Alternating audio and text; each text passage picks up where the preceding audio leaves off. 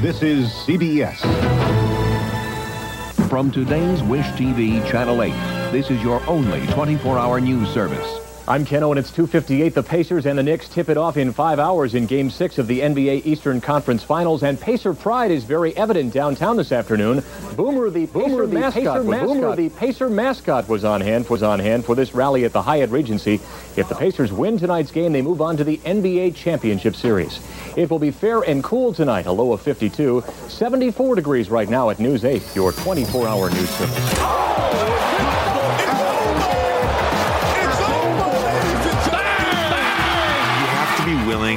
Rewatch a movie. Oh, hell yeah. Hell yeah. Quit, quit, quit. Strawberry banana. Fake plop. Please don't aggregate this. Lillard, long range three. Their defense is atrocious. atrocious. I'm, I'm, sort of the rock star. Right on the cowboy. People. Tissot is the official watch of the NBA. Everybody who listens to this podcast knows how I feel about aggregation. I'm oddly intrigued by neck tattoos. You know, we love China. We love you know, playing there. Oh, man, I'm sorry. It's just hitting me right now. Shut up and listen. You, you think you're better than me? All right, we are back. Um, ben Craw, this is uh, on the line. Ben, this is the only true crime investigative look at the uh, history of the NBA. Ben, the Knicks are trailing the Indiana Pacers three games to two. How are you, my friend? Um, I'm feeling feeling uh, totally good and normal as uh-huh. always. Um, thanks to this content that we are consuming, my head is in a really really good place. Um, and uh, yeah, I'm ready to just uh, sit back and enjoy another wonderful game yep. of basketball, my favorite sport, my favorite team. Um, this is just going to be uh, pure entertainment. Yes. So, Ben, you know, last we talked uh, was game 5 mm-hmm. the nightmare, the meltdown, the complete collapse. The nightmare becomes reality. The disintegration, the malfunction, the failure, the crash at Madison Square Garden at the hands of Reggie Miller. Yes. Um, ben, you know, while some players may may wilt under the bright lights of the big city, Reggie Miller shined. Did he ever? And of course, this series was tied two to two, and Reggie Miller unleashed holy hell on our New York Knicks, scoring 39 points. And but it was mostly late in the game, Ben, in the fourth quarter, where Reggie did most of his damage when he got really cooking, hitting five three pointers, scoring 25 points. And the Pacers beat the Knicks 93 to 86, taking a commanding 3 to 2 series advantage. So today, Ben, we are heading back to Market Square Arena in hopes that the uh, that the Indiana Pacers will um, finish the deed, that they'll take us out of our misery. Ben, of course, this is the year is 1994. Um, we, you know, we are what innocent uh, 10, 11, 12 year old children, and we have as we discussed last podcast, a lot to look forward to this summer. We, you know, there's summer camp, there's hanging out with our friends, picking up new hobbies, playing with our GI Joes. So, um, Ben, I'm curious as we head back to Indianapolis today for for the game. Where where is your head? How are you doing today? This podcast has sort of uh, you know slowly documented your slow, our slow disintegration into madness. I would say. So I'm, I'm curious yeah. how you're doing today. Yeah, uh, um, it's curious. I've definitely, I, I, as I mentioned to you offline, I experienced this game um, in an almost uh, like um, like an inverse, like bizarro reality, uh, like kind of manner uh, compared to games three and four. Yeah. Um, I think I went into game three as like a normal like basketball fan. And coming into this game, I'm like something different. Um, obviously, the race cars have changed my chemical composition. Yes, you are uh, my biological a different person from who you were even a week my, ago. Yeah, my biological composition has been uh, dramatically altered, um, and I'm going into this game with a uh, a completely different kind of attitude and mindset. I am embracing death. I am embracing darkness. I am. I don't know if the word is like masochism because it's not even. Masochism means like that you you know enjoy pain. Right. But for me, this isn't even pain. This is this is pleasure. Right. I don't know. Maybe that's what masochism mean, means. Maybe maybe it's when pain in fact becomes pleasure. Um, but to me, I am just um, I'm delighted. I'm tickled, uh, tickled pink.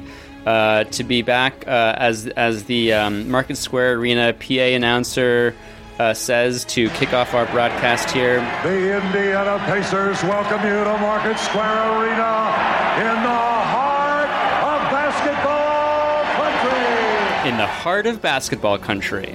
Oh my goodness. In the heart of basketball country. That's 15 sec- seconds into our broadcast, and right off the bat, I am like, yes, give it to me, please.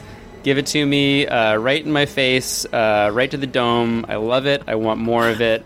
Um, I, I just, uh, yeah, I, I can't contain my, my giddiness, my glee, my excitement here. Well, Ben, Um, yeah, I, it is, I it is- want all of it. It is a Friday night, so this is Friday. oh yeah, baby! Friday, night, Friday, night June party 3rd. in Market Square. Yeah, Friday, June 3rd, 1994. We're at Market Square Arena. Ben, this means we've gone to school. We had a long week. We were looking forward to this all we were looking forward to this night all week. And we Mhm. are here, man. Um, so we are on NBC uh, at Market Square Arena. The commentary is Marv Albert and Matt Guokas. It's Game Six of the 1994 Eastern Conference Finals. The Knicks and the Pacers. Ben, the first thing I note about this game is just you know here in the in the uh, pregame introductions, the crowd seems especially raucous, especially Oh, for boy. that Indiana that Indiana lineup, man. Oh, I am loving, loving these shots of the crowd. Everyone is jazzed. They are just, they are, they are just amped to the high heavens here.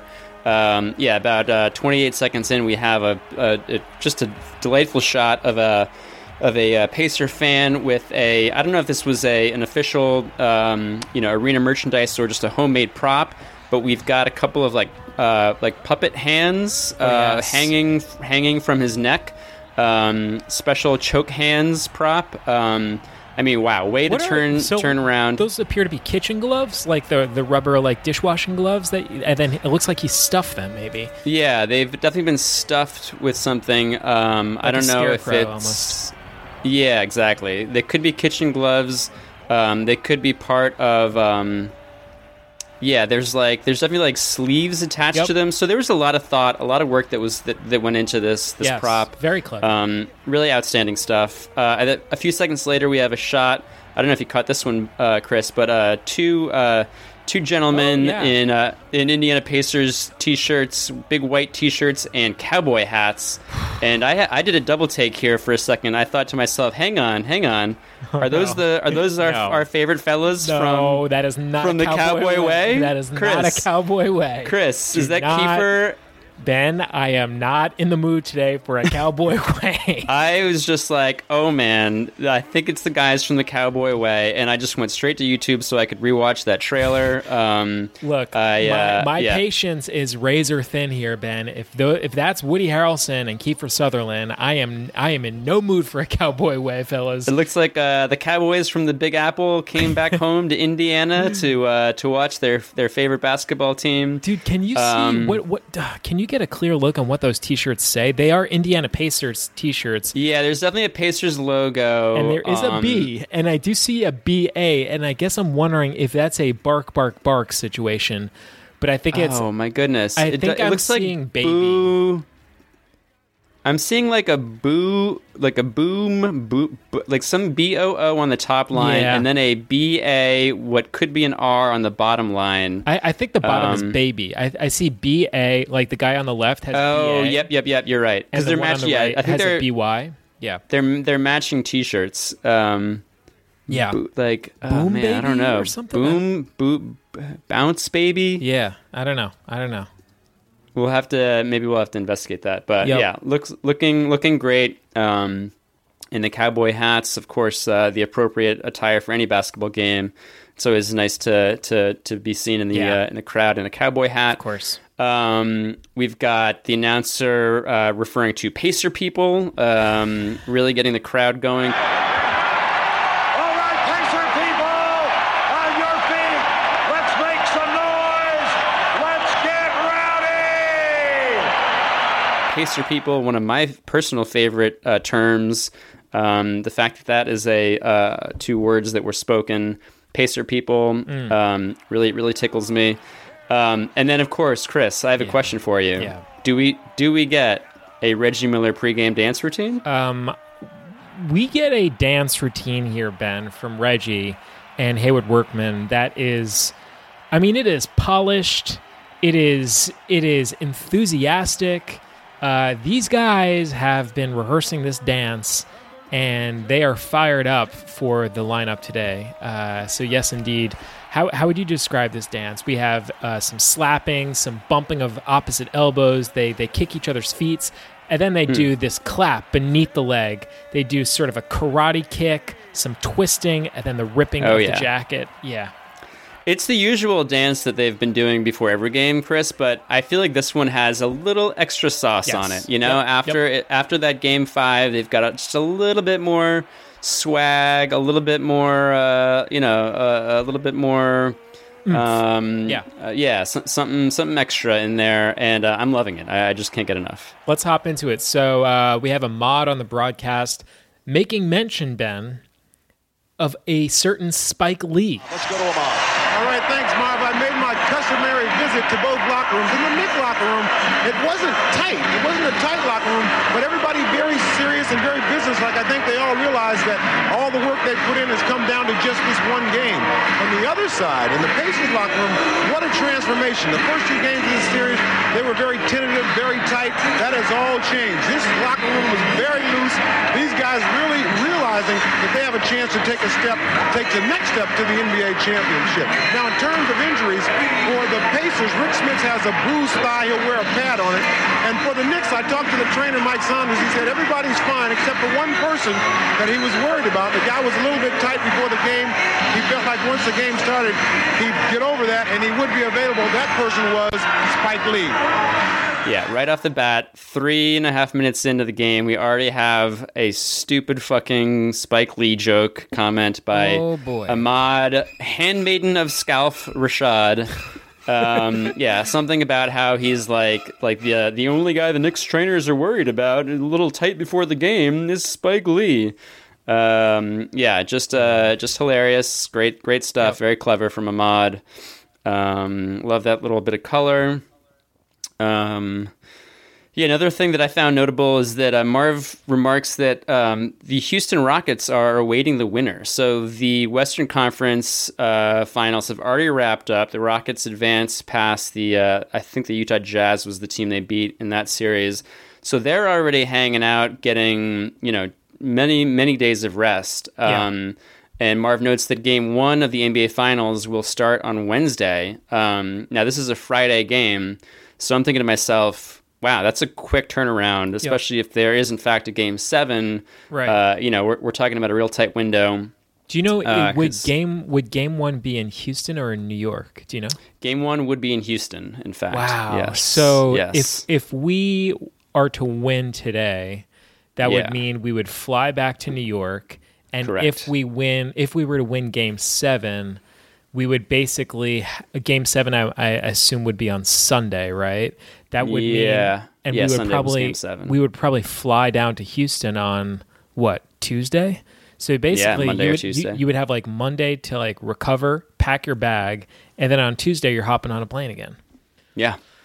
Wild, wild. Yep. All right, well, let's not get ahead of ourselves. We got a lot in front of us here. Um, That's right. Ben. So uh, let's let's get through this first half, the first three quarters of this game as quickly as possible. I just want broad strokes from from the both of us. Any sort of major event that happens in the first quarter or two, call it out. Uh, but we're just trying to create like a general sense of what's happening in the game, and then in the fourth quarter, we'll talk more specifically about stuff that popped up. So why, why don't you start us off? Yeah, to me, the, the, the, the biggest moment, about five minutes in here, um, we get our first sound, Chris, of the race cars. Now, obviously, we've talked about the race cars quite a bit. I don't know if I quite realized how much I, I had missed uh, the sound of the race cars during uh, during that game five in New York. Yes, so Um, Ben, that is mass masochism. That that would Hmm. be textbook Is it? Masochism? Ma- masochism. Thank you. Yeah. that is masochism. Um, a desire to inflict pain on oneself, like a, a, a love of, of pain. All right, well, that, that may be. Um, all I know is I have written here in my notes five minutes in race cars "O sweet Mother of God, how I have missed thee! But now I am born again from the race car womb, in which I was a mere race car fetus, suspended in the race car amniotic fluid, and then pushed by Mother Scalf through the race car birth canal." I am now a beautiful, bright pink baby race car boy, taking my first breaths of race car air before nuzzling against the warm body of Mother Scalf to suckle from her nourishing race car teat. Um, Yeah, yeah, man. the race car sound effect. I really, I really did miss it. Um, you're not well. I mean, um, this is this is dark stuff, man. Um, the race car has really sort of permeated your well-being. It's you are now you are now fully realized as a baby race car. Uh, Yeah. not good, not good. One thing I wanted to note about the race cars, Chris, I don't know if I've mentioned this uh, before, but um, the thing I really love about it is that it's not. It doesn't just when the race car sound drop is is you know queued up. Yeah. On the Market Square Arena PA system, it doesn't just immediately go to race cars. I don't know if you've noticed, but there's like that kind of like low hum, like Oh, yeah. before the race cars begin. It's almost like this little like like um like a pre echo, almost like a Yeah. like this weird little like pre um uh, like a little uh, precursor and it's it to me I, I find it almost more delicious than the race cars themselves Ahmad Rashad back at Market Square Arena here in Indianapolis. Now, while in most arenas, all teams have a song, like in New York, they have the Go New York, Go New York, Go. Well, here, it's the sounds of the Indianapolis 500 that gets this crowd fired up. Watch this. See, wait, you push it in, and then you push this.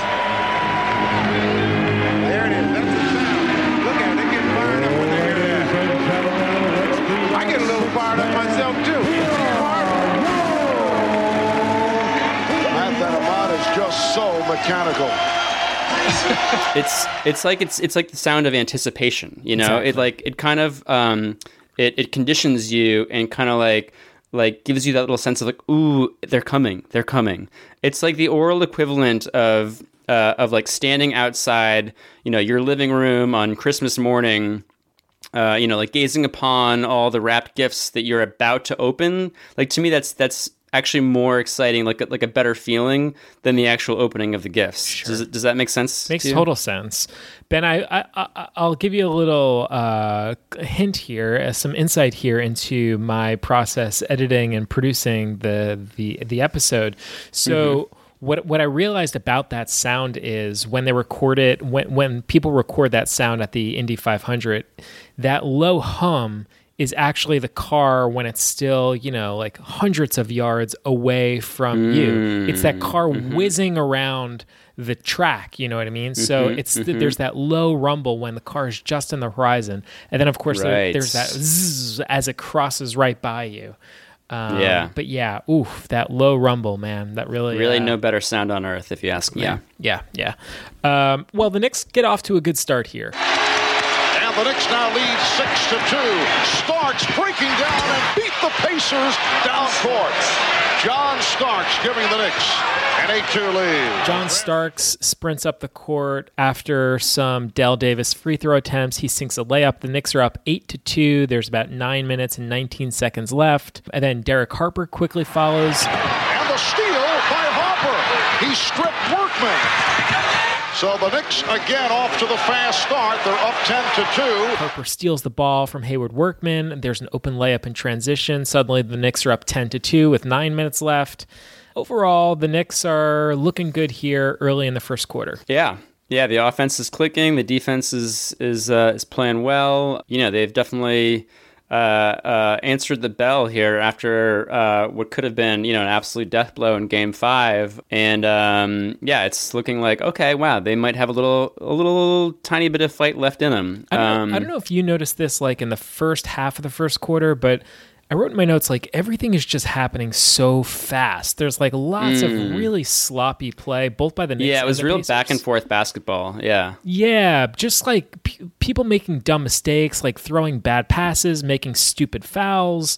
Um, just like a lot of like fluky, weird energy sort of stuff um, in, Mhm, in the beginning mhm. of the game here. Yeah. It did sort of feel like everyone was just trying to get through this as quickly as possible, Yes. which you know I can sympathize with certainly. John Starks comes out um, pretty hot here. So he hits his second three pointer with about five minutes left in the first. John Starks for three. Yes.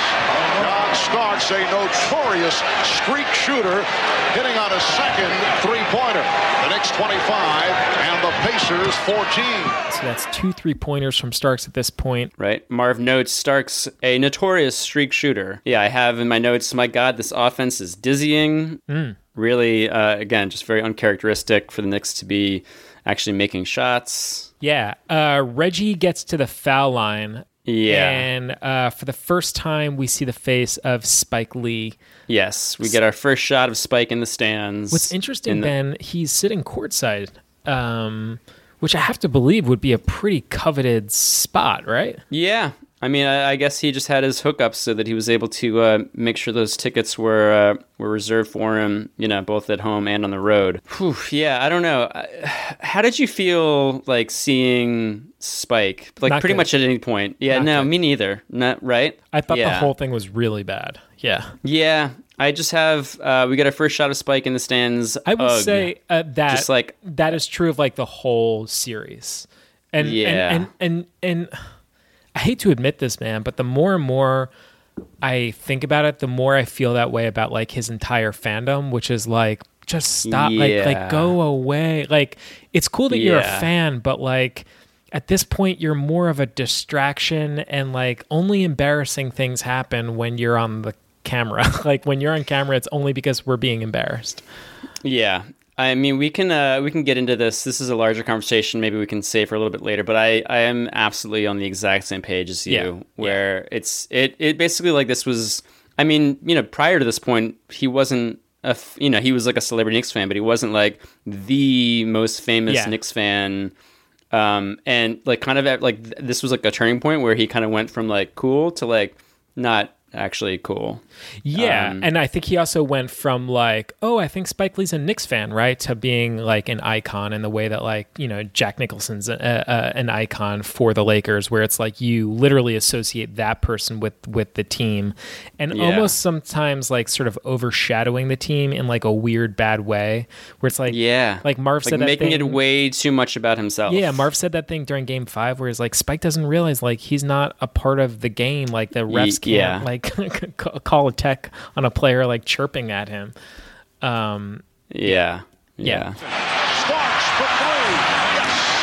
A straightaway shot from downtown by John Starks, his third three-pointer of the quarter. And the Knicks now lead 30-26. Another John Starks hits his third three of the quarter with about 130 left. The Knicks are winning 30 to 26 at this point. Mm. And the game just, again, feels so frantic. Greg Anthony hits a three. Man, I have to say, Mhm. Greg Anthony emerging as one of my favorite players on the Knicks during this playoff run, man. Yeah, I love this was the three where he it's actually a fast break, a three on two fast break, and Anthony sprints out and spots up at the three point line on the break. Knicks have a three on two. Anthony for three. Yes. Greg Anthony has been hitting the three-pointer during the course of the playoffs, and he's given the Knicks a 33-28 lead. Which was a very you know, obviously that's a very modern move. It's something that not many players were doing at that time, except for Reggie Miller. Um, he was kind of like the first guy that I remember seeing um, who who ever did that. Like you know, instead of like, oh, it's a fast break, I we need to score a layup. He would actually sprint to the three point line. Right. Uh, so I don't. I almost wonder if Greg Anthony kind of like took that little trick from him. Um, but uh, yeah, so Knicks are up. Uh, let's see, thirty-three to twenty-eight at this point. Yeah. um, which is an insanely high score uh, Right. for a quarter of basketball in uh, in this playoff series. Um, yeah, basically, end of the first, Knicks are up 33-31. Um, which uh, yeah might might be the highest scoring quarter in NBA history. Uh, Yeah. as, as far as I know. Just general thoughts on the quarter, kind of what's happening. I think the big story for me is just John Starks looks great at this point. He's five Mhm. of six, three of three from three.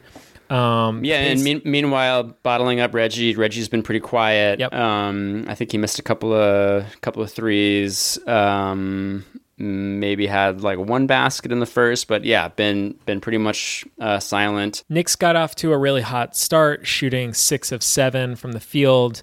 Um, and the Pacers kind of started the game looking like they forgot to show up for the first quarter, but they sort of claw back into it.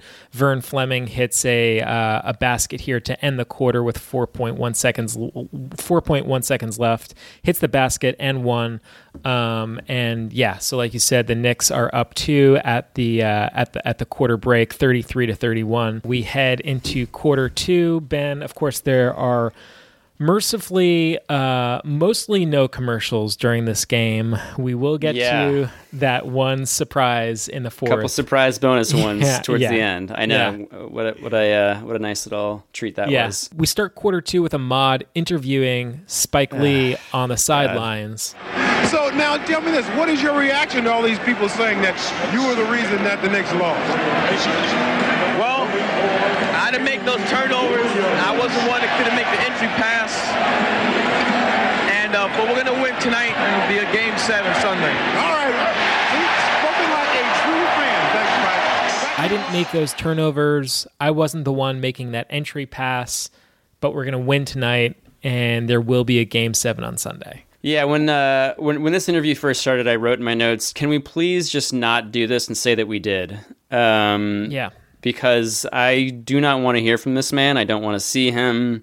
I'm tired of him. I'm sick of him. Um, uh, however, I will to his uh, to his credit, um, Spike does speak uh, facts when he says he was not the one that made those turnovers. He, he was not the one that couldn't make the entry pass. Um, that was in fact uh, Knicks Knicks players, professional basketball players. Uh, that that made um, that just mind-boggling uh, sequence of, of both mental and physical errors um, in game at the end of game five. So you know he's correct um, uh, on that point. But uh, but yeah, I really wish we didn't didn't have to hear from him. Yeah, and then Marv interestingly talks about the quote friendly wager that Spike and Oh, Reggie Miller made with one another. This was fucking wild. You know, they had established a, a French friendly wager before the series began. If the Pacers win, Spike Lee said he would cast Miller's wife, model Marita, in his next movie. If the Knicks win, Miller would visit Mike Tyson in prison. Now, Spike says Marita would get a line, not a role. He says uh, he's not exactly looking to jeopardize his film. A vote of confidence for Marita. Do we know, without tipping our hand, which way the series goes? Do we know if um, both parties held up their end of the agreement and the bet? I do, in fact, know because, of course, I couldn't help myself uh, and did did some research Yeah. uh, into this. Um, Reggie told the story. He's told the story a couple times. Um, he did, in fact, go visit uh, Mike Tyson in prison um, Oh, okay. And waited uh, appa- apparently for several hours, but Tyson never came out um, to see him, Oh. um, which is weird. But Weird. I mean, what a fucking odd bet! Like, why, like, Yeah. Mike Tyson was in prison. Hi- The the the place that he was staying, I forget the exact name of the correctional facility, but it was in Indiana. Interestingly, it was like an hour and a half out of Indiana, Indianapolis, um, and I guess Mike Tyson was a friend of Spike Lee's, and I think Spike was just sympathetic to his his cause and felt, you know, there was an injustice or something. Sure. Yeah, of course. It's it's horrible when a man has to go to prison for uh, raping a woman. Um, Right. But like, was that because like my question is like, did was that a, a wager? Did Spike want to do that as like a favor to Mike? Like he would think that Mike would like see like hearing and seeing Yeah, Reggie, exactly. or did he do it as like a oh I'm gonna like intimidate Reggie Miller by like forcing him to like visit big bad scary Mike Tyson in prison? Like was it like a punishment for Reggie? Like that's the weird know. thing. I'm like, what kind of a bet is that? Yeah, It I don't doesn't- see the incentive for Spike, to be honest. yeah. Yeah. Yeah. It didn't really make any sense. Um, but really, what it did more than anything else, Chris, is it kind of drove home the point that Spike Lee is like. it's- Annoying? He's kind of a big fat phony. He's a big fat fraud. And, you know, he's like the most famous Knicks fan. Um, loves his team, fights for his team, yada yada. But you know what? At the end of the day, like, guess what? he's best buds with Reggie Miller. He's best buds with Michael Jordan, you know, palling yeah. around with yeah. him in, yeah. in Nike commercials, you know, basically helping, um, you know, make Jordan's career and fame in, in those, uh, you know, famous um, Nike, you know, must be the shoes ads. Um, that was that was all from from Spike. So like, I'm not exactly sure what kind of a Knicks fan is like also best friends with Michael Jordan and Reggie Miller. It's very. I think he just likes wearing uh, the confusing. Gear. I, I, he strikes me as someone that like just likes wearing the hats. yeah, and like likes and he likes, likes dressing up and like and like parading around. Yeah, I think he likes the hats and likes and likes sitting courtside and likes like mm-hmm. palling around with celebrities. But in terms of the actual team, um, you know, he he he's caused us a lot of grief. I'll say that. Yeah, yeah.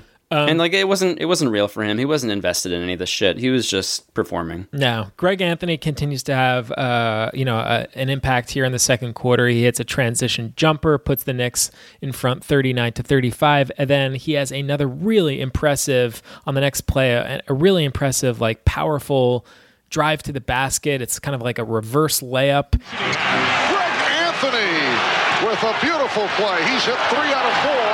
He has seven and he has provided a spark for the Knicks who now lead by six. 41-35. The Knicks are up with nine minutes and 24 seconds left. Greg Anthony is now three of four uh, with seven points. Knicks on an 8-0 run now after uh, Oakley tips in a Hubert miss. It's 43-35. Oh, and then we get a pretty creepy little Larry Brown interview mm. here. We had different people step up, so I, I, think from that standpoint, yes. And then the fact that a lot of people haven't uh, expected us to do well, uh, there's similarities, but all those teams started to play well in the second half of the year.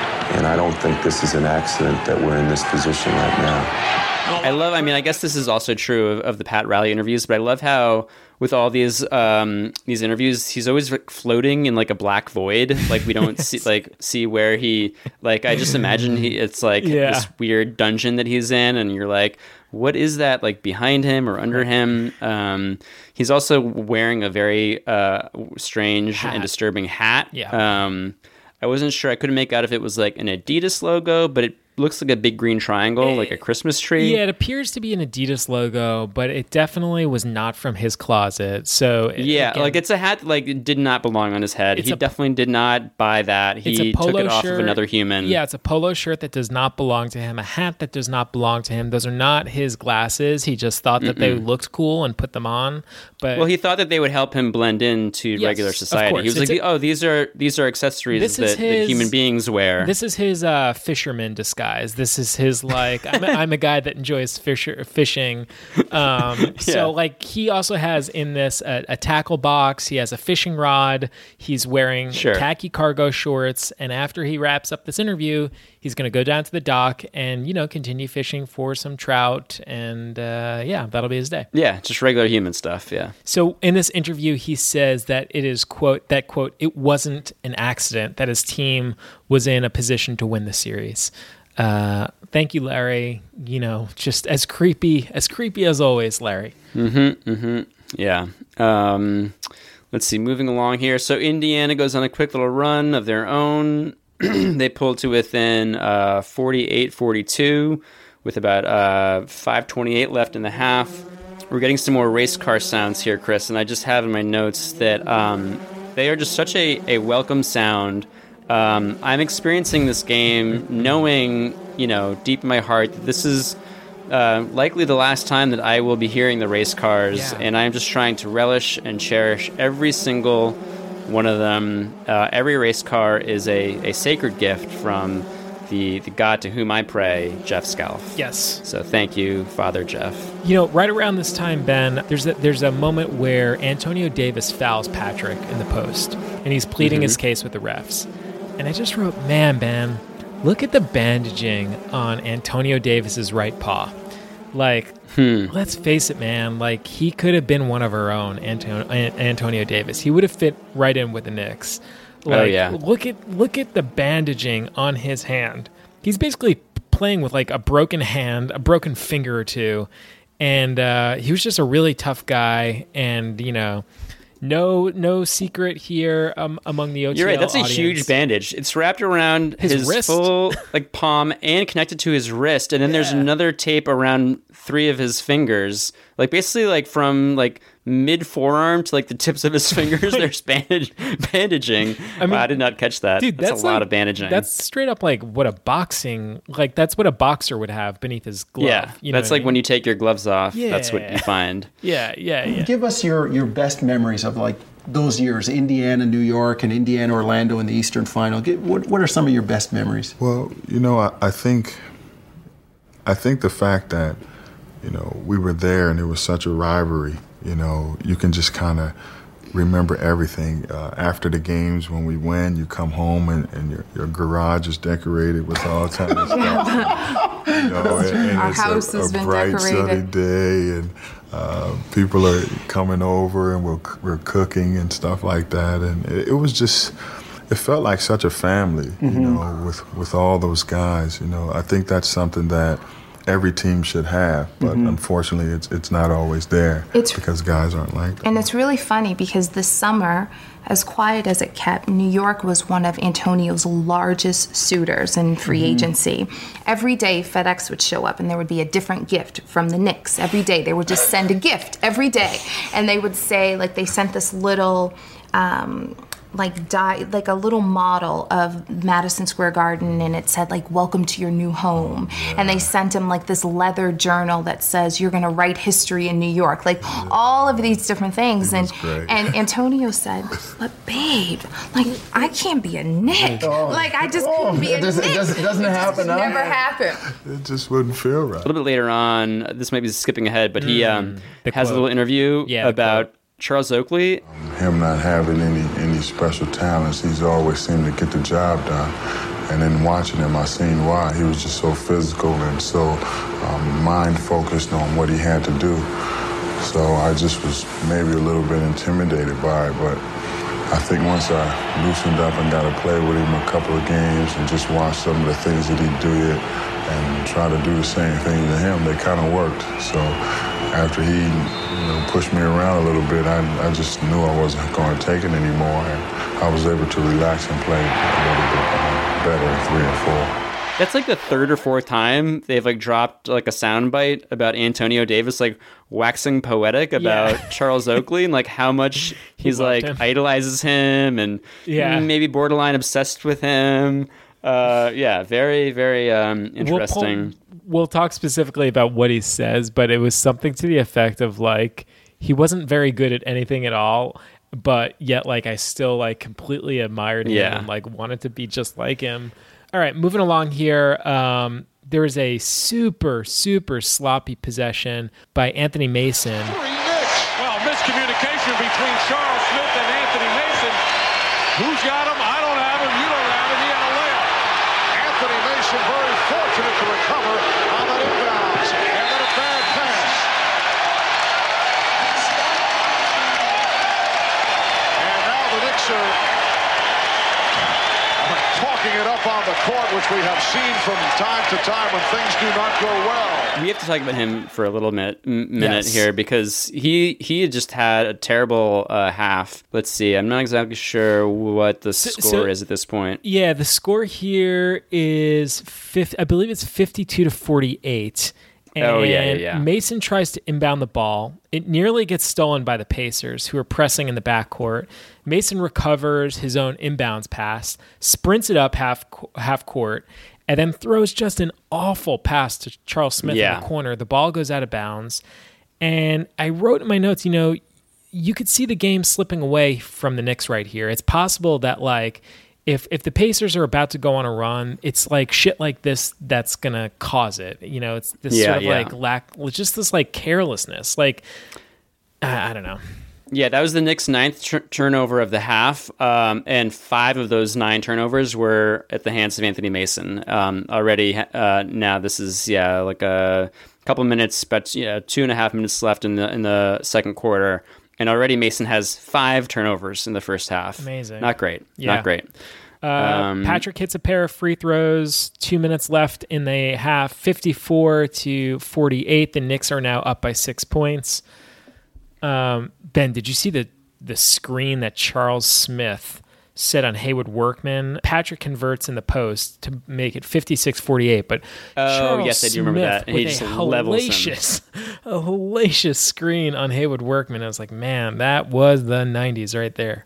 Oof, yeah. Literally takes him off his feet. Like both feet are like midair uh, as Workman like falls to the floor. Yeah. Um, no call by the refs. Fantastic stuff. Um, all right, here's a little thing, but um, but it really struck me. Um, this is not a, a a basketball play here, but there's this fan. I don't know if you if this um, bothered you at all, but pretty much like all game, there was this one fan that I could I could keep I kept hearing like sort of faintly in the background, like as Okay. if he was um, either close to uh, like either either either right behind the announcers or like on the baseline, like close enough to the you know the microphone on the on the on the basket because there's a, you know of course there's a mic on the hoop, um, which is why you, you know why you hear the uh, the swishes and stuff so clearly. Uh, so I don't know if this guy was on the baseline or um, you know at the next to the announcer booth, but all game you could kind of hear him barking. And around 50-35, he says something, something, something, something. You asshole! Oh wow! Um, I got it queued and up. he- let me let, let, Yeah. me let me play this and see if I can hear what it what it sounds like. Hold on. Okay. And the Pacers wanting to call him over the top of the backboard, and they get it.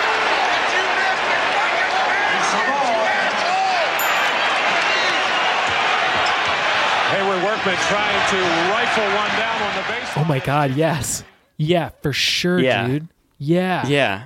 And I- and literally that guy like I couldn't make out any specific thing that he was saying, but he was just yelling, just yelling in the background the entire game. Every now and then he would like, you know, peep like uh, I don't know, chirp, chirp a little bit and I would hear him and he just sounds like the classic like just absolute like mouth breathing like sunburnt inbred fucking like pacer fan um like literally sounded like he had like a like a soggy half cigar in his mouth like as he was like screaming um and um yeah it just made me really happy every every time i, I heard his voice Moving on. Anything here before we reach halftime? Um, Mason, we get another uh, another Knicks yeah turnover off an inbounds pass from Mason to Starks, Yeah. um, which I think is like their ninth or tenth turnover of the half at least. Um, and then yeah, right before half, 0.9 seconds left, Miller flings that uh, that three over his head, which I swear to God looked good. It was like you know. 40 feet out practically. He just like flings it like a turnaround Yep. uh, fling over the head and it bounced off the front rim. Um, but uh, yeah, Knicks are leading at the half, 58 to 51. Both teams scoring over 50 points. Um, Yep. I am I'm just dizzy uh, with with that kind of uh, scoring output. Um, Yeah. it really yeah really really jarring to see that that level of offense. Dude, I think the most notable thing about the half, uh, about the game thus far, is that the Knicks are really getting it done with guys not named Patrick Ewing, which frankly, yeah, Ewing had a pretty quiet first half. Yeah. I think he was like which frankly is kind of awesome. Like it's Pat, it's really Patrick's supporting cast that's getting it done. That's doing a lot of the heavy lifting here in the first half. So it's Starks, it's Greg Anthony, it's Charles Oakley, um, but also there's just been like a lot of sloppy, emotional play, a lot of turnovers, a lot of carelessness. Everything feels rushed.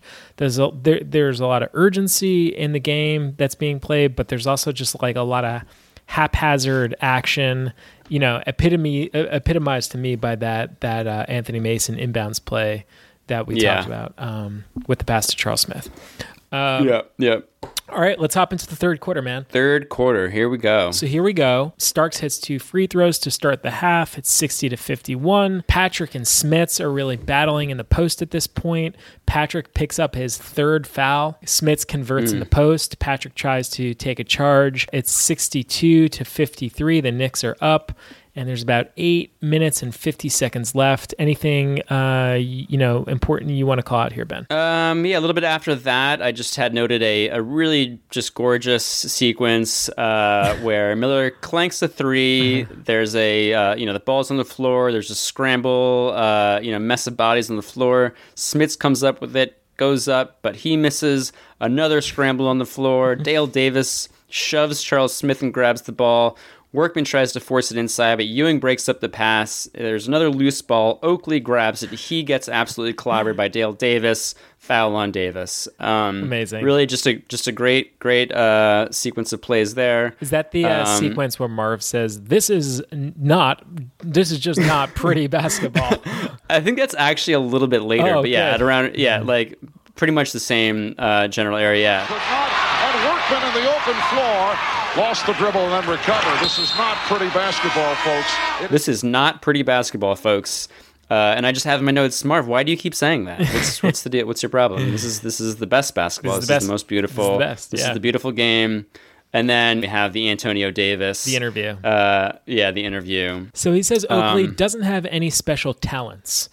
Talking about being intimidated by Charles Oakley, he says he doesn't have any special talents, but then he goes on to talk about how he just gets does does all the gritty stuff, and uh, but he's also you know he- Antonio says he's not going to take it anymore, and he's he's got to start pushing back on on Charles Oakley's toughness. Yeah, yeah.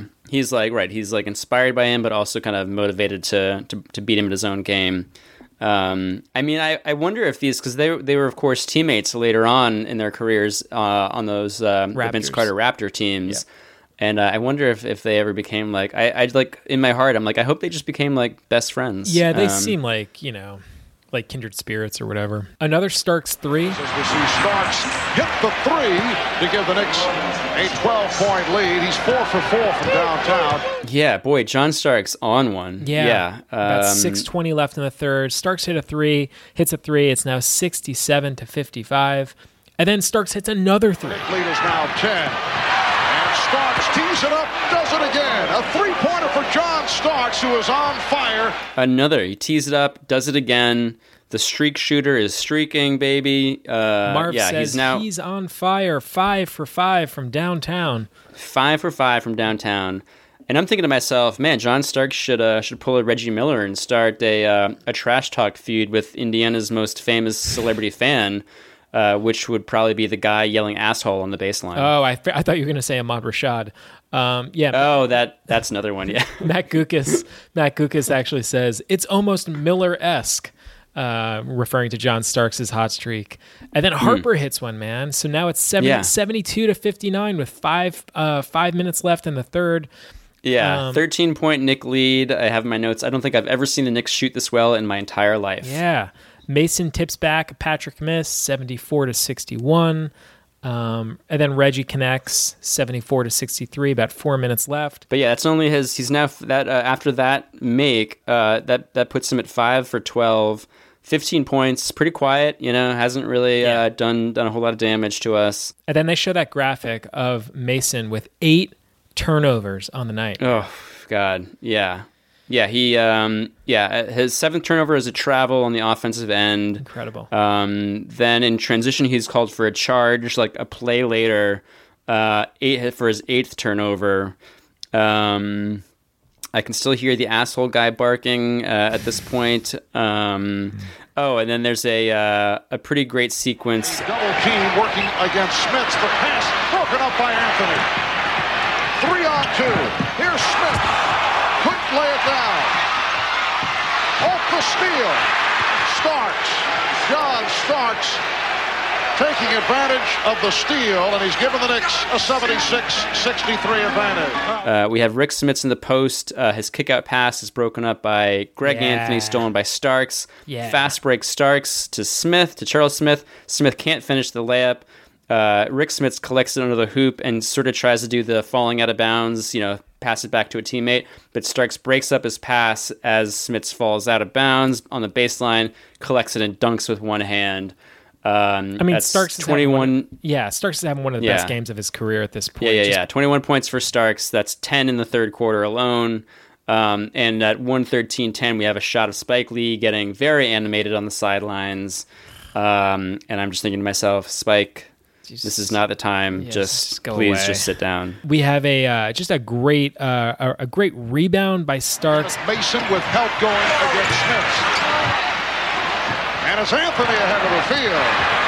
Greg Anthony extends to a 78-65 Knick Lee. But the Knicks Great rebound by Starks, who kicks it up to uh, Greg Anthony in transition, and now it's 78 to 65. The Knicks are looking really good, but Marv reminds us in that moment, of course, that no lead is safe following Mhm. the debacle in Game Five. Um, That is correct, Marv. Um, yeah, of course, the uh, the race cars are, are really doing their best here. I have my notes that you just have to hand it to the race cars. Uh, they truly have the heart of a champion. They're doing everything they can to keep their team, you know, alive, to keep to keep them in it. Uh, the race cars, you know, the rest of the Pacers might not be playing well, but the race cars are still bringing it every single play. Um, just really inspiring stuff from them. 69 80, New York with a commanding 11 point lead. 11 point lead going into the fourth. Uh, this should be, uh, you know, super easy, no problem. You know, we all know about the net, that uh, vaunted Knicks fourth quarter defense. No team has ever come back um, against the Knicks in the fourth quarter. Uh, as far as I can remember. So, yeah, this should be another easy win Easy for the New. York Knicks. Starks now has 21 points, 10 of which he scored in the third quarter. Knicks are firing on all cylinders. They got to have this game. Marv continues to remind us about Game 5. The fourth Yeah. quarter lead in Game 5, of course, was 12 points. In today's game, here in Game 6, the lead is 11 points. And then, Ben, when does it when does it kick in for you? Um, because I'll, I'll, I'll tell you when it kicked in for me, the PTSD. Mm-hmm. And for me, Was it by any chance about 120, 50 seconds into our broadcast? You know it was. you know it What uh what exactly happened at that point, Chris? So Ben, there's this um there's this finger and Mm. there's this wagging finger of an Indiana Pacer fan and it's honestly it comes up right as they show that graphic of the fourth quarter lead. And as soon as the graphic disappears the finger emerges. Literally like the like like the, the the graphic dissolves out and the finger pops up it's the finger of an Indiana Pacer fan showing the that he or she is the number one fan in all of Pacer country, and of course, it obstructs our view here during the telecast. Ben, it is right in front of the NBC cameras. Yeah, it's literally obscuring court and players. It's right there in the foreground. Um, your eyes are just immediately drawn to it, and then as if there wasn't enough, like sort of you know focus on it, the finger has to like wag wildly back and forth as if he's like. I think the most like, bothersome thing, man, is that he starts touching players with the finger. Like, like Hubert Davis is out on the three point line. He starts like hitting Hubert with his finger, of course, because Yeah. he wags it. Um, it's just, it's just terrible. Like, I just want it Yeah. to go away, but it doesn't. He refuses. At first, you think like, oh, down. maybe he's just like pointing someone out to us, like, oh, that's Charles Smith at Right. the foul line. Right. But then the violence of the shaking back and forth, you're like, oh no, no, he's like hitting them. Yes. he's trying. He's, trying casting to a cause spell. damage. Yeah, he's casting a spell. Um, just so the PTSD starts kicking up as soon as I see the wagging Mm. finger, and then Mhm, Reggie connects mhm. from three. Uh, here's Miller for three. And the Pacers hoping that it is Miller time once again. He destroyed the Knicks in New York. Yeah, switches to three, and and what do we get? Of course, The camera response. pans past a dejected looking spike. And now, Ben, the fans are going bananas. I literally have in my notes shot of Spike Lee sitting dejected. I use the exact same word that you just did, independently of you. Mhm. And suddenly, I want to die. And we have Marv on the call saying, The Pacers are hoping it's Miller time once again. He's destroyed the Knicks in New York. I will say, Marv Albert we need to was have like, we need to have a conversation about Marv, man. yeah, yeah. Let's ha- let's just Um, get to it, man. I Marv right. during this fourth quarter um, felt it almost felt like Marv was in bed with the people at Miller Genuine Draft.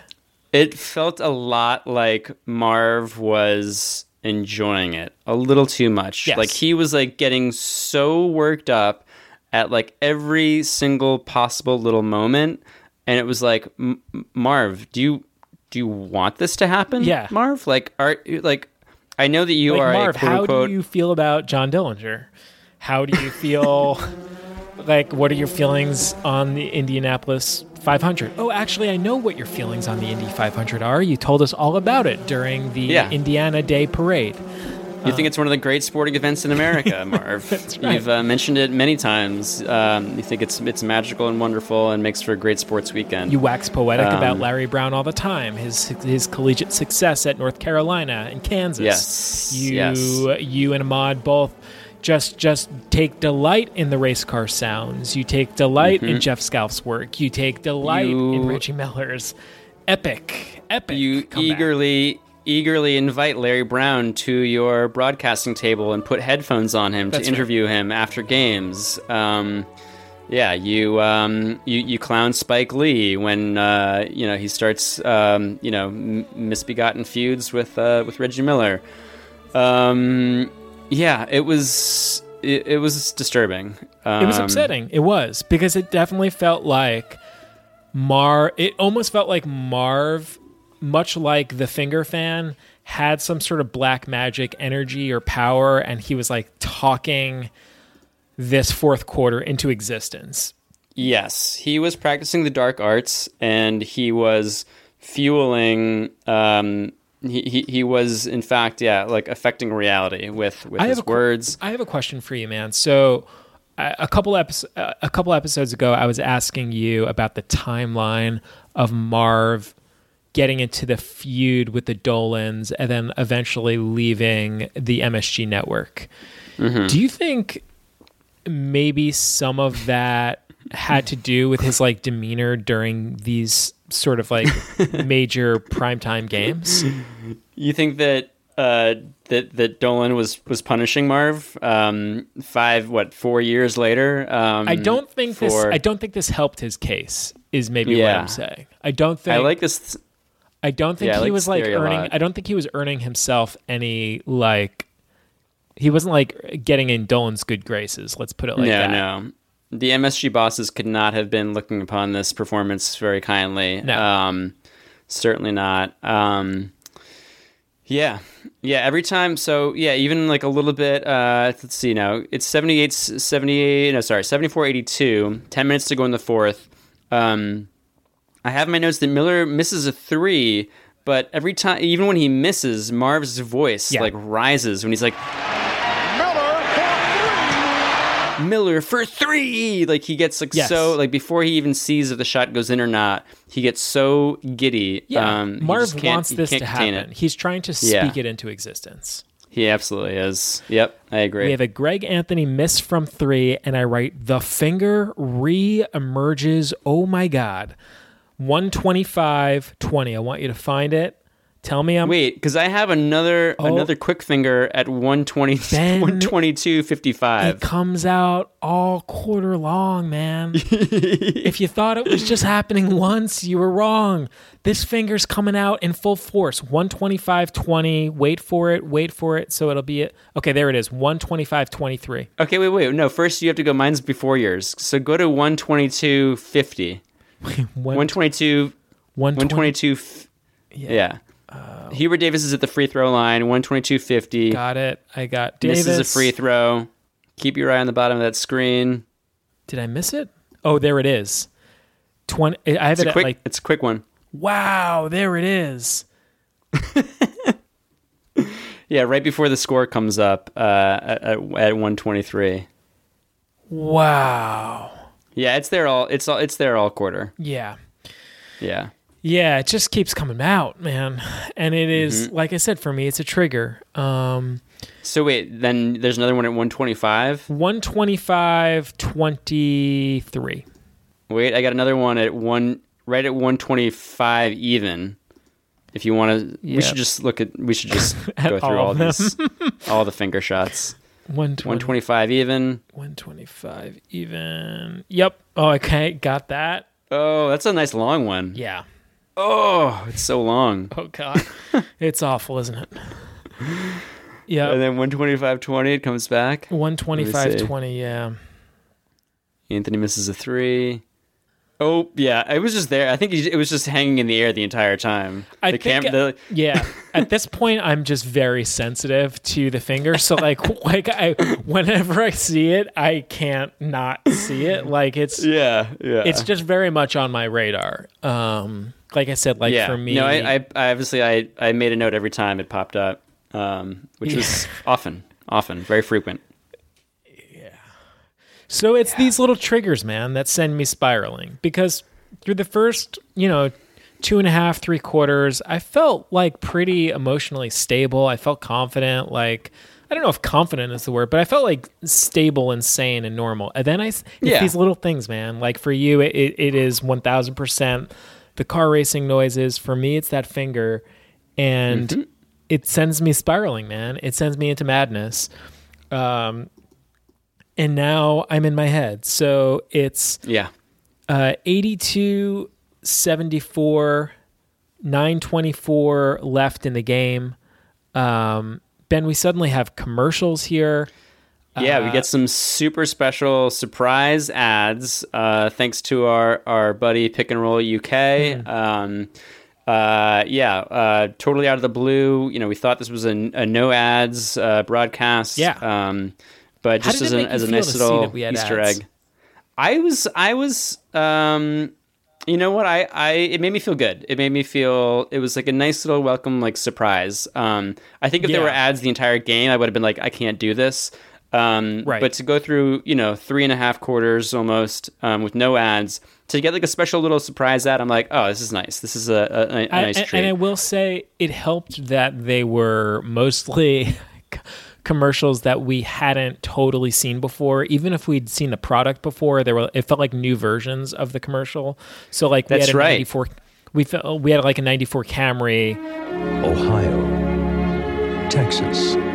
Parts from 174 suppliers in 32 states. They all come together right here in Georgetown, Kentucky, in the Toyota Camry. Built by Americans to exceptional quality standards. With this kind of craftsmanship, all the pieces fit together beautifully. The 1994 Toyota Camry. Ben, was that Martin Sheen doing the voiceover? Definitely have my notes. Sounds like Martin Sheen? Question mark? Question mark? Question mark? Um, Yep. Yeah, So could have very we well get- have been we get- Martin Sheen doing VO for a Toyota Camry spot, and then we get the Crow. Which In a world without justice, one man was chosen to protect the innocent and to make the wrong things right. Not a good day to be a bad guy. The film the critics are calling dazzling and fiercely hypnotic. Bye bye, Brandon Lee is sensational. A triumph. Brandon Lee. I love you. The Crow. Rated R. Now playing at theaters everywhere. Not a good Yeah. day to be a bad guy. Mhm. Then we have Chris Webber in the Nike barbershop commercial. First person I ever dunked on was LeJuan Pounds, Detroit, Michigan. And he used to talk about my mother, talk about my shoes, my shorts. I dunked on him, and I was like, there, there, nah, there you go, nah. And by that time, they went down to score the layup, but that's all I remember from that game. Dunking on him, because he was older kid, man, he used to talk about me, used to try to dog me, but I wonder where he is now, man, because I want to just say, you know, I dunked on him. Yeah. bragging in the bar. Bragging, he dunked on me. Yeah. Now this one, I I was like, I, I don't think I'd ever seen this ad before. Um, you know, and I, I Like, like I've I seen, said, we've seen versions of this commercial, but never this specific. Of course, there's the Iceman one that we all know and love. There's the the David Robinson one. I feel like I've seen like, and I would go on like YouTube deep dives uh, to look up these ads, the the Nike barbershop ads, because I love this whole campaign. But this one was totally new to me. I don't think it had ever been on YouTube, maybe. Um, but yeah, it's awesome. It's uh, it's set to uh, Strawberry Letter 23 by the Brothers Johnson, a great classic 70s funk song a, uh, a, a cover uh, actually of a, of a Shuggie Otis song originally, uh, but a very fucking cool commercial. Um, you know, Chris Webber just uh, you know talking about like dunking on people growing up on the playground, blah blah blah. Um, yeah, and it I have in my notes. I don't understand exactly how Chris Webber went from being so fucking cool 25 years ago to being so incredibly corny uh, today. It's really one of the great mysteries. Um, uh, because man, back in 1994, like there was just no one cooler than him.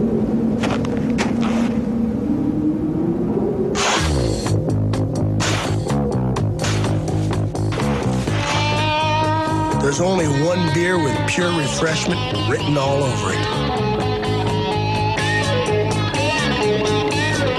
Cold filtered Miller Genuine Draft and MGD Light. Why so many people are getting out of the old and into the cold. Uh, I'll be honest with you, man. Um, I think I'm out on Miller Genuine Draft commercials. Uh, I'm out on the whole product. And when I saw this commercial, I did have this kind of uneasy feeling in my stomach. And then, what do you know? I hmm. scream, I yelp, "Oh God!" Because it's time. it's time, Ben, for a Miller Genuine Draft moment. Oh, the music starts up. Miller Genuine Draft presents Genuine Moments. Ben, and I just I had the exact same reaction. Oh no! we- oh God! What could it's we a Miller genuine draft, genuine moment. Please no, please God no. What could we possibly be reliving and revisiting this time?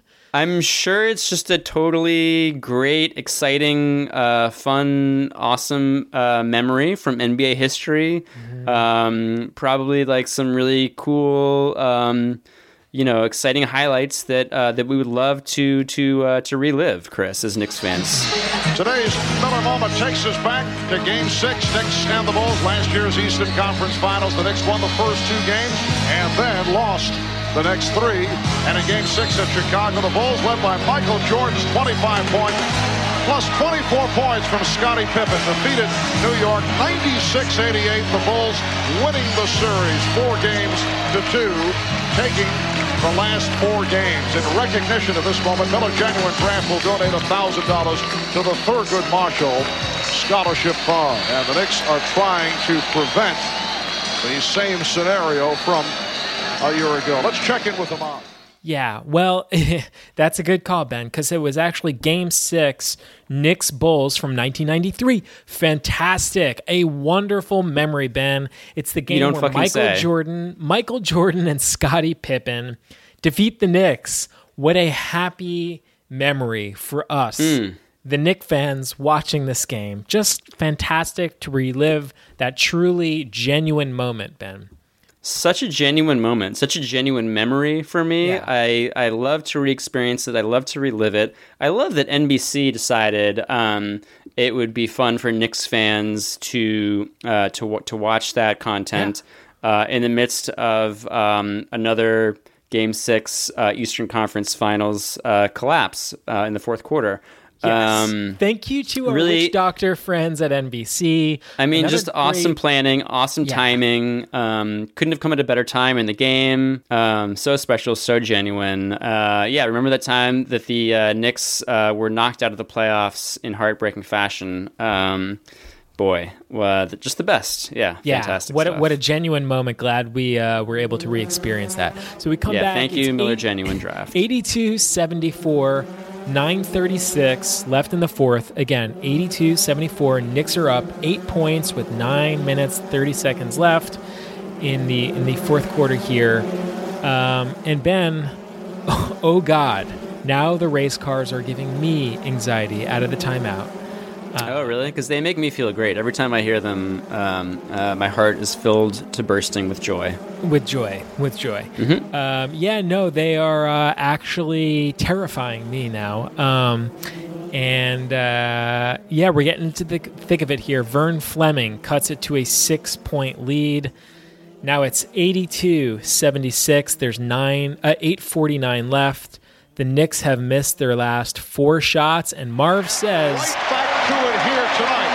Vern Fleming cuts it to six. The Knicks have missed their last four shots, and the question is, can they show poise? They did not in Game 5, and they are showing signs of cracking here once again. Can they show poise? They are showing Poise. signs Mm. of cracking here once again.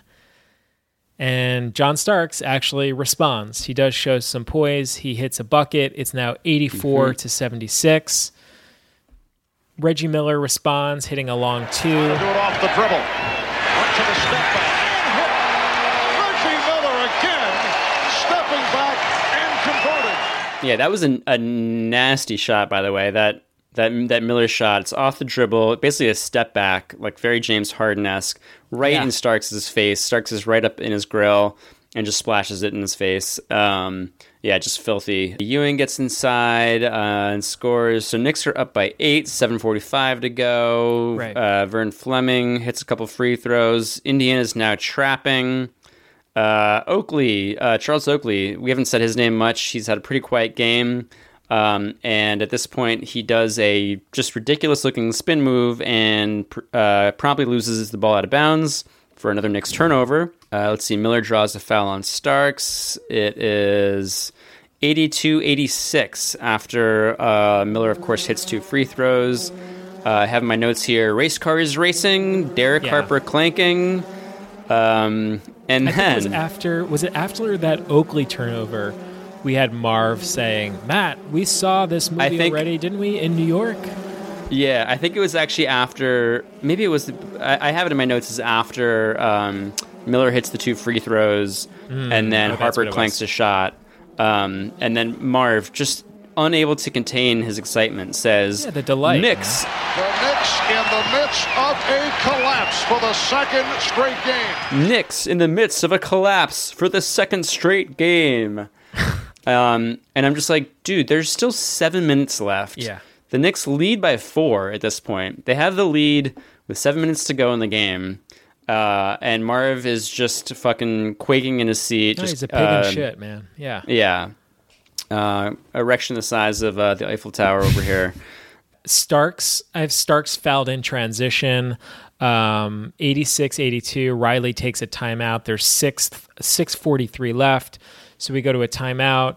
Coming back, Starks hits both foul shots. So it's 88 to 82. And there's 639 left. We are hanging on by a thread here, Ben. Yeah, Derrick McKey hits a foot on the line too. Um, of course, can't can't go a game without a couple of foot on the Yeah, line love twos. Um, immediately followed by another Knicks turnover. Oh, fantastic, Uh, Ben. yeah. Yeah. 88, 84.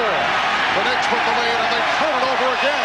John Starks never saw Dale Davis sneak up from behind him and knock Buck Hole loose. You got to see the floor in front of you and behind you. Dale Davis poking it away from behind. Because when you're dribbling it up the court, you know, no reason to uh, ever look behind you or try to sense that defender. Uh, that is the Knicks' fourth turnover of the quarter. Mhm. Um, we're about halfway through the fourth now. Uh, Miller driving on Starks for a very tough uh, kind of double clutch uh, floating uh, from the foul line. Here is Miller. Yes. It's down to two. Uh, he just can't be stopped at this point. It feels like it's 86 to 88. Oh, it's just like five. Marv, just like Marv promised, Ben. You know, a beautiful Knicks collapse. Five forty-five left. It's just, it's all happening for us, Ben. Yeah, yeah. Pacers have clawed to within two. Um, it's just literally a, a replay of Game Five. Um, and um, at this point, I'm just like, there's 5:45 left, but the season's over. Yes. Um, let's just get this over with as quickly as we possibly can, please. So at this point, please, I am sweet fully, mercy. yeah, like you. It's so funny, man. We're in the same place at this point. I am fully rooting for the Pacers at this point. So Yeah. um, Ewing, In the fourth quarter, Patrick Ewing, who has been silent. Ewing not able to get the ball. That's only his 10th shot. Right? Oh man, Ewing, Ewing sinks one. That sucks. At this I know. point, I'm like, I- what are you doing, Patrick? I am fully You're messing up the whole narrative I am here. fully rooting for the collapse. I want this season over with, Ben. I am all in on just a historic collapse here. Knicks are up 80, uh, 90 to 86 with 5:30 left. Um, I know our boys can do it. I know the Pacers can pull this out. And then Davis kept it alive. Here's Smits. Again, it is down to a two-point. Knick lead with five. We have a Smits' putback. Yes, Five minutes left. We're down by two. I wrote in my best KG voice, anything is possible. uh, 90 to 88, five minutes left. Mm. We can do this, man. Yeah, those race cars are humming, baby. Um, I am. Uh, I'm just so fired up, so excited. Oakley kind of ruins the momentum a little bit. He takes it up strong, draws a foul. yeah, feels like a Makes- bogus makes- call, man. He gets fouled. I, I Yeah. don't like this at all. No, makes one of two from the line. Uh, three point Knicks lead. Four forty seven to go. Yep. Larry and the boys want Um, to talk it over. I am psyched. Right. Let's draw up something good. We're only down by three. We can do this. We yeah, let's get this. Miller. Let's get Miller going. Uh, he he needs to get cooking again. All the Pacer Um, people are fired up. My Pacer heads, my Pacer people. In the heart of basketball country. Yeah. This is where it all happens. Um, coming out of that timeout, Reggie Miller in his seventh year out of UCLA, one of the league's premier shooters. If there were four-point range, he would lead the NBA in that category and doing it again. Reggie Mm. is doing it So true, again Marv. So here true. in the fourth, taking over. It is 91 to 88. The Pacers are only down by three. Um, you know, uh, how much time is left? I think four minutes Yeah, and 30 about seconds. four minutes left. Yeah, four thirty. Yeah. Out of the timeout, unfortunately, uh, Miller got, does get the ball off a curl, but uh, but coughs it up. Um, but uh, thankfully, Charles Smith is the one uh, trying to convert the fast break layup, which of course he fails to do. No way he's going to because hit Charles, a layup. Oh no, no No. Charles Smith, I don't think ever made a fast break um, like dunk or layup in his in his entire career. No way. Um, and then Ben, was this a, the point uh, at which um, Marv starts talking about how there are going to be major changes in in the Knicks? Oh yeah, he's I like, forgot about whether when- or not they win this game. Oh, there will be major changes here for the Knicks. Matt, win or lose tonight or Sunday if the series reaches Sunday, this is a Knicks team that will undergo major changes that is within the confines of the salary cap, even if they should go on to the championship round.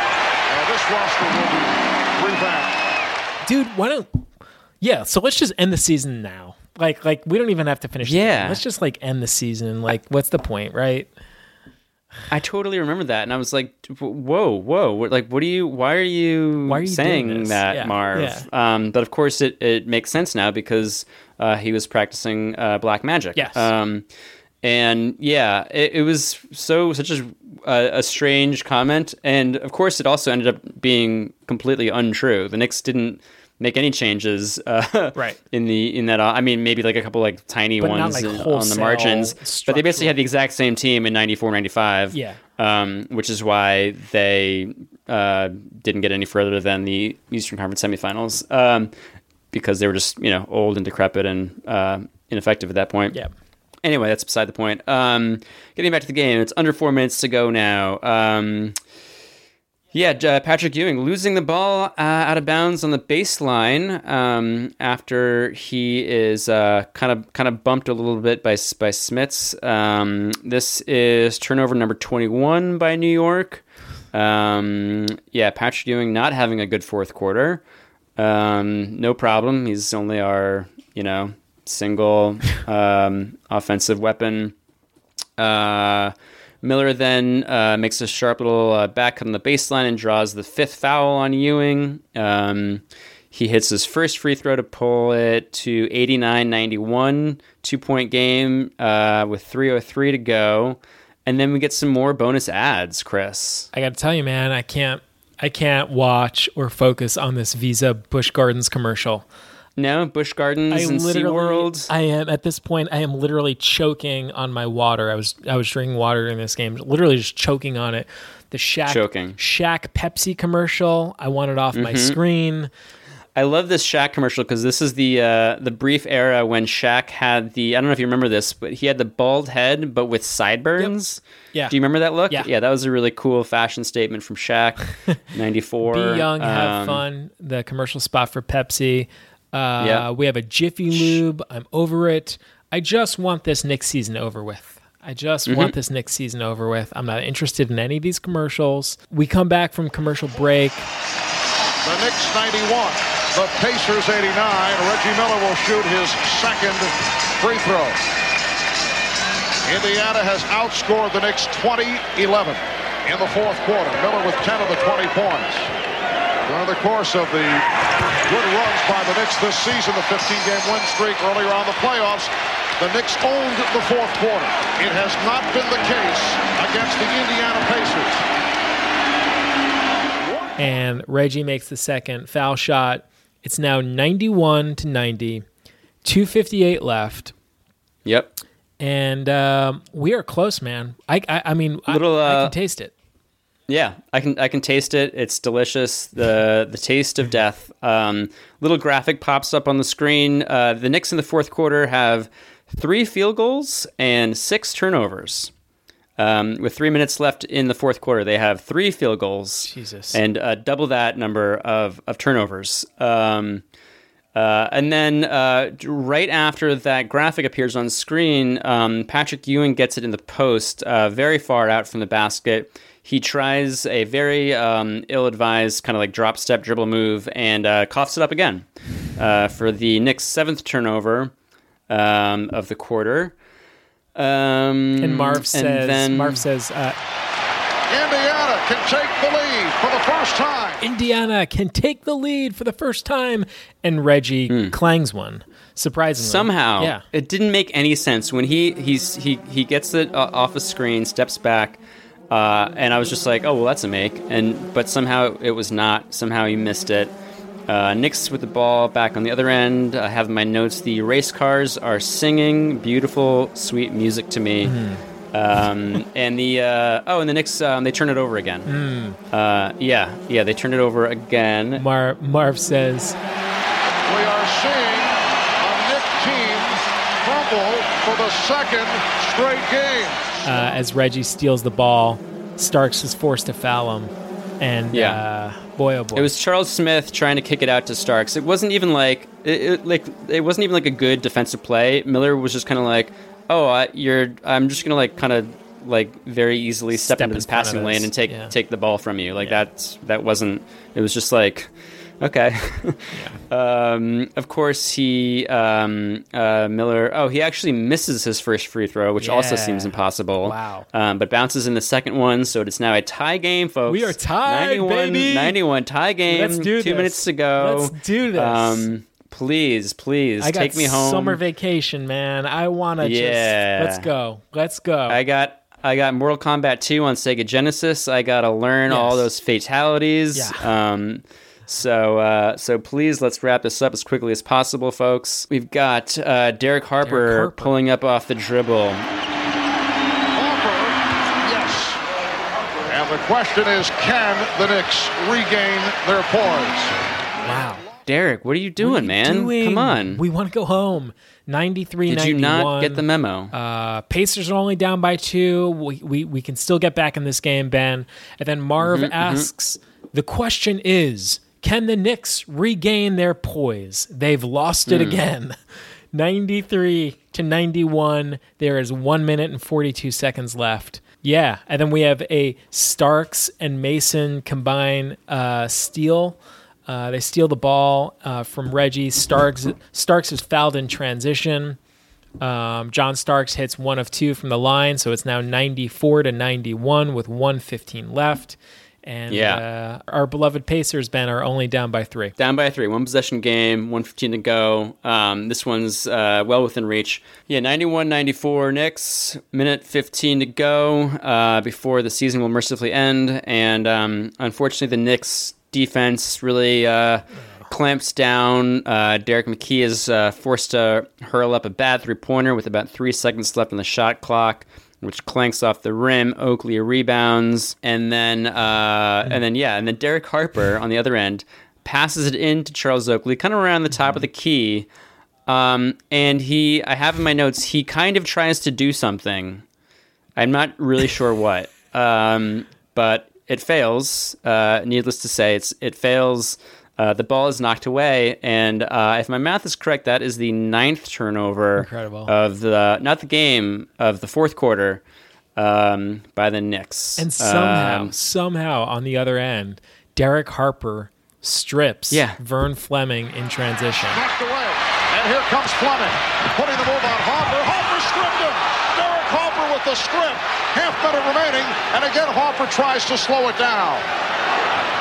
Just a wild finish. Derek Harper just continues to fuck up uh, the the story here. Um, I like he like literally, if it weren't for him, the Knicks would have lost this game by like ten points. Right. Um, it feels like. Yeah. Um, yeah, he makes an incredibly clutch defensive play. Uh, Vern Fleming driving driving in uh, down on tra- in transition, kind of does like a euro step almost, kind of a swim move around Harper. Yeah. And as he's bringing it up, Harper strips it from him. Right. Um, just a great play uh, by by Derek.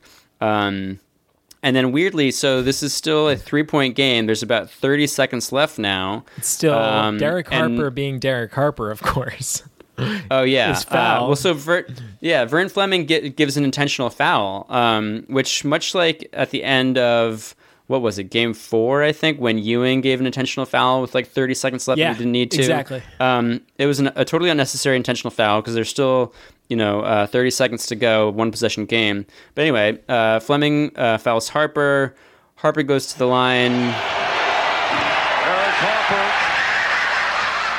and misses his first free throw. Incredible. Um, and now, did you catch the Yep, uh, the the, arena sound absolutely effect? Demonic laughter.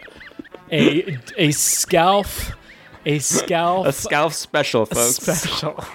oh my Oh, god. thank you, thank you, Mother Scalp, uh, for this beautiful gift. Derek Harper misses the free throw, Ugh. and we get the Muttley dog wheeze laugh. Just uh, chef's kiss. Um, the most wonderful timing. I mean, really, just like masterclass stuff here from Mm. Jeff Scalf. Mm. Like, I don't think I think he like was like saving that one like in his in his back pocket because I don't think I'd heard that uh, at, at any point prior in, in this game. Um, it was almost like he was saving it for like the perfect perfect moment. Three point game, under uh, thirty seconds to go now. Um, and uh, and Harper misses, uh, which what what would have been like the sort of like game icing free throw, and we get the Muttley wheeze. Um, really, just the blasted, twisted hellscape nightmare mind prison that I deserve, um, uh, that I have built for myself. Um, thanks to uh, thanks to this podcast and your help, Chris. Um, and uh, yeah, I'm just uh, I'm feeling really just wonderful, fantastic. So Harper makes the second free throw, and it is now Yeah. a 95 to 91 Knick advantage. 20 seconds left. It's over the limit. Knicks do not want a foul.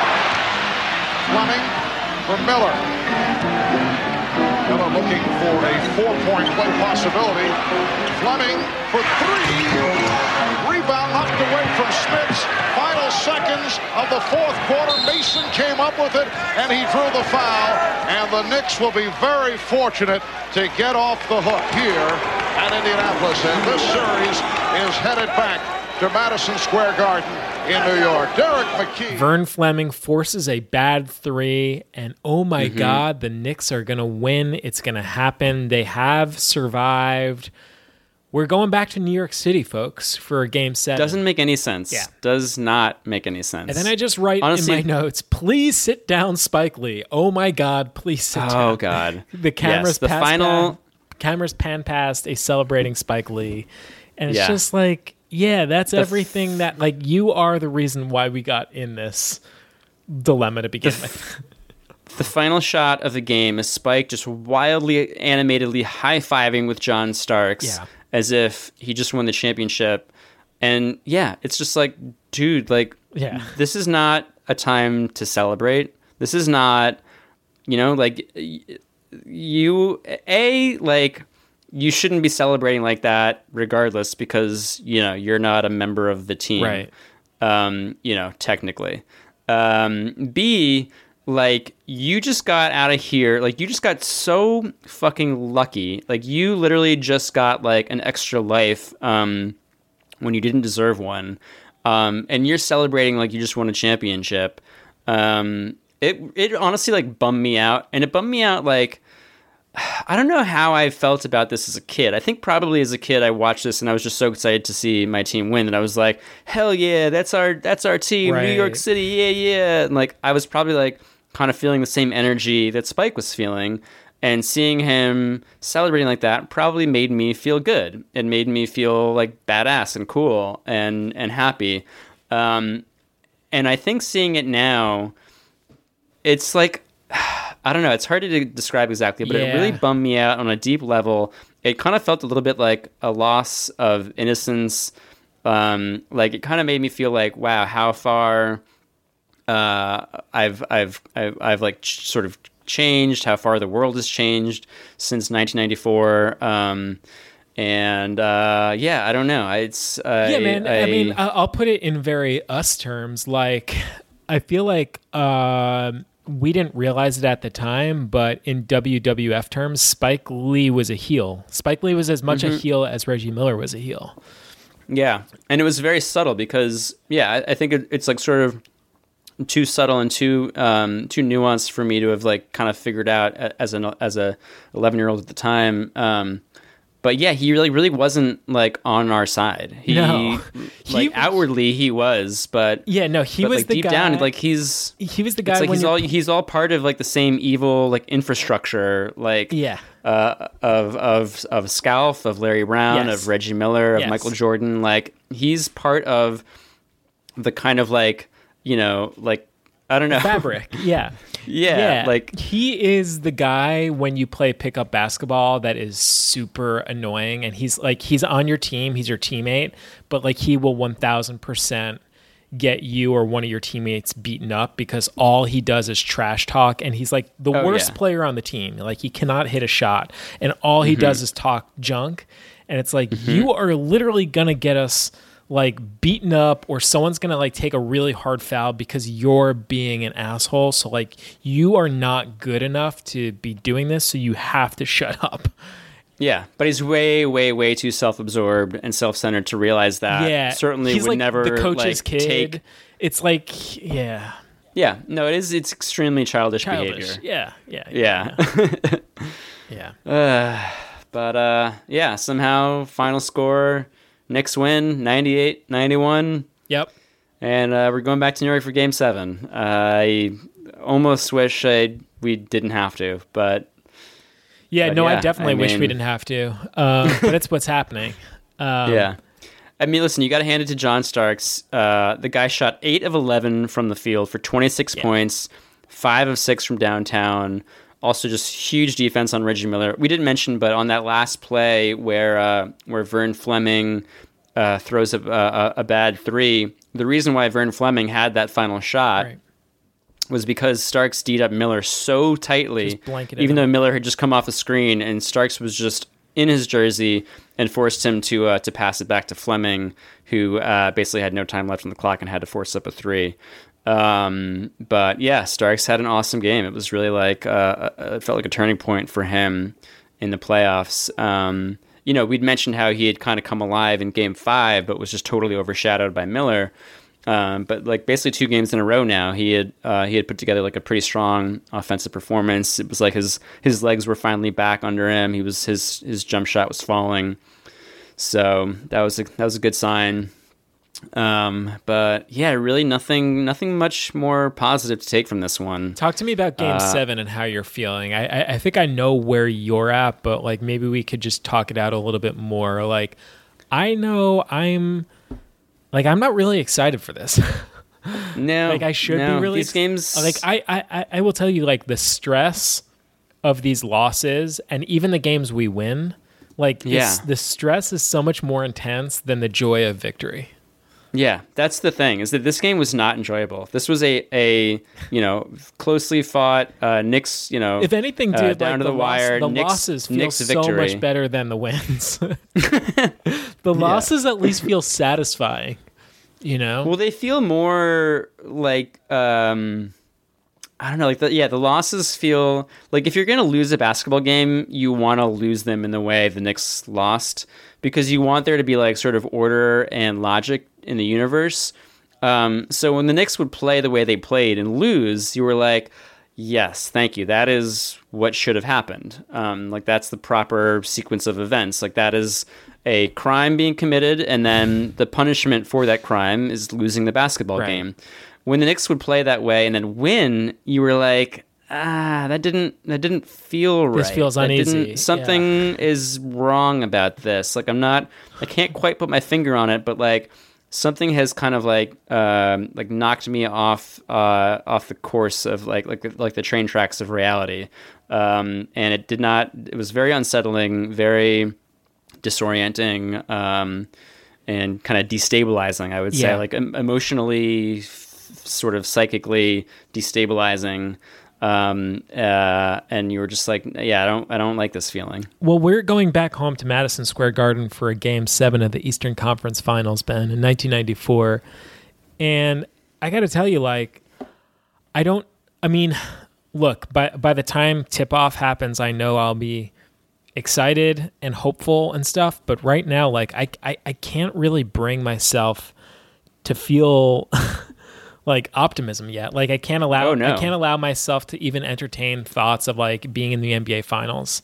No, no, no, no. Optimism, confidence, these are not in our vocabulary at this point. After the six games that we've just gone through, Chris, I really do feel like a like a changed person. Like I don't So do feel I. like I'm. if you not, put a gun to my head and you're like, "Are the Knicks going to win or lose this game?" Here, Game Seven, I would say lose. I I would say like I feel like the like the karma, the the the the magic in the air feels like we are like destiny seems to want to disappoint us, and I just feel like Yeah. I just hope I just hope it's quick and it's swift. like I, I just would- hope I would be I hope this game seven is the last of it. Is what I hope.